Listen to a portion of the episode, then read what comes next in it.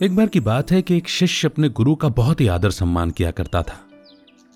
गुरु भी अपने शिष्य से बहुत स्नेह करते थे, मगर वो शिष्य अपनी पढ़ाई के प्रति उतना जागरूक नहीं था।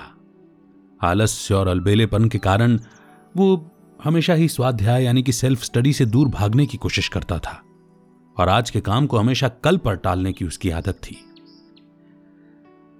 शिष्य से स्नेह था, गुरुजी चिंतित रहने लगे कि इस व्यक्ति का क्या होगा?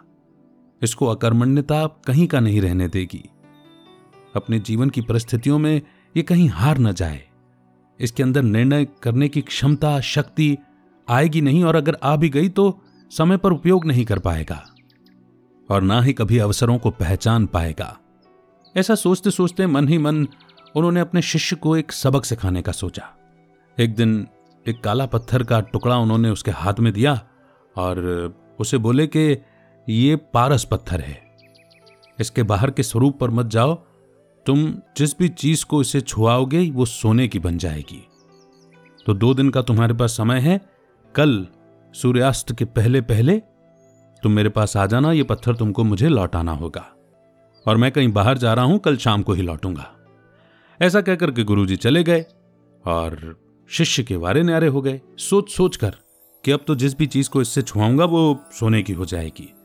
ऐसा सोचकर वो दिन भर खुश होता रहा, मन ही मन योजनाएँ बनाता रहा कि मैं बाज़ार जाऊँगा और लोहे की बड़ी बड़ी चीज़ें ले आऊँगा और उसको सोने में बदल दूँगा। पूरा दिन जो है, इसी तरह की सोच में निकल गया और एक दिन पूरा का पूरा व्यर्थ हो गया। मगर शिष्य को कोई पछतावा नहीं था। क्यों? क्योंकि उसने सोचा, कल का भी तो दिन है। रात आराम से बिताई गई, अगली सुबह हुई अगले दिन भी यही हुआ कि वो सुबह उठा, फिर उसने योजनाएँ बनाई कि ये ये लूँगा, यहाँ यहाँ से लूँगा। ऐसा करते करते दोपहर हो गई, दोपहर को उसने कहा, चलो, अब भोजन करके ही निकलता हूँ। भोजन किया, भोजन करने के बाद उसकी आदत थी कि थोड़ी सी झपकी ले लिया करता था भाई। उसने वही किया, झपकी ले ली, जबकि थोड़ी सी लंबी लग गई, शाम हो गई। शाम होते ही दौड़ा कि अब तो थोड़ा सा समय रह गया, पत्थर लौटाने का समय आ गया है। बाज़ार की ओर दौड़े चला जा रहा था बेतहाशा कि रास्ते में उसे गुरुजी मिले। गुरुजी ने कहा, भैया, शाम हो गई है, सूर्यास्त होने वाला है, पत्थर दे दो। शिष्य ने कहा कि नहीं गुरुजी, मुझे एक दिन के लिए और दे दीजिए, रात तक के लिए और दे दीजिए, मैं बाज़ार जा रहा हूँ। गुरुजी ने कहा, जब तक तुम पहुंचोगे बाज़ार, तब तक बाज़ार बंद हो जाएगा। तुम कल से लेकर आज तक उसका सदुपयोग नहीं कर पाए। आगे क्या करोगे? शिष्य ने बहुत प्रार्थना की, गिड़गिड़ाया, मगर गुरुजी सख्त थे। गुरुजी ने पत्थर वापस लिया उसे साथ चलने को कहा और साथ चलते चलते उससे पूछा कि तुम्हें क्या सबक मिला? उसने कहा, गुरुजी के आप जो कहते आए हैं, सबक वही है कि अगर अभी आज्ञा दी गई है तो अभी ही तुरंत कार्य को निपटा देना चाहिए। कल क्या अगले पल पर भी नहीं टालना चाहिए। तो गुरुजी ने कहा, अगर तुम्हें यह शिक्षा मिल गई है तो तुम्हें इस पत्थर की ज़रूरत नहीं है। तुम जिस भी चीज़ को छुओगे वो सोने में परिवर्तित हो जाएगी। रही बात इस पत्थर की तो ये यूँ ही काला सा पत्थर है और उसे हवा में उछाल दिया।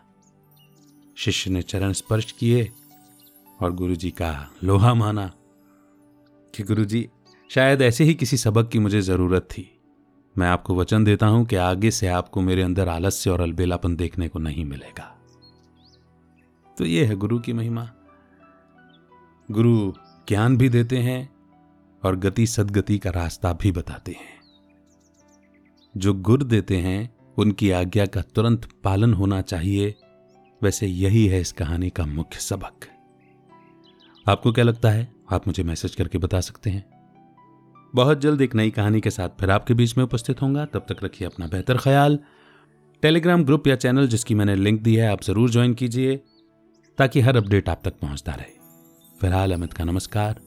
जय हिंद, जय भारत।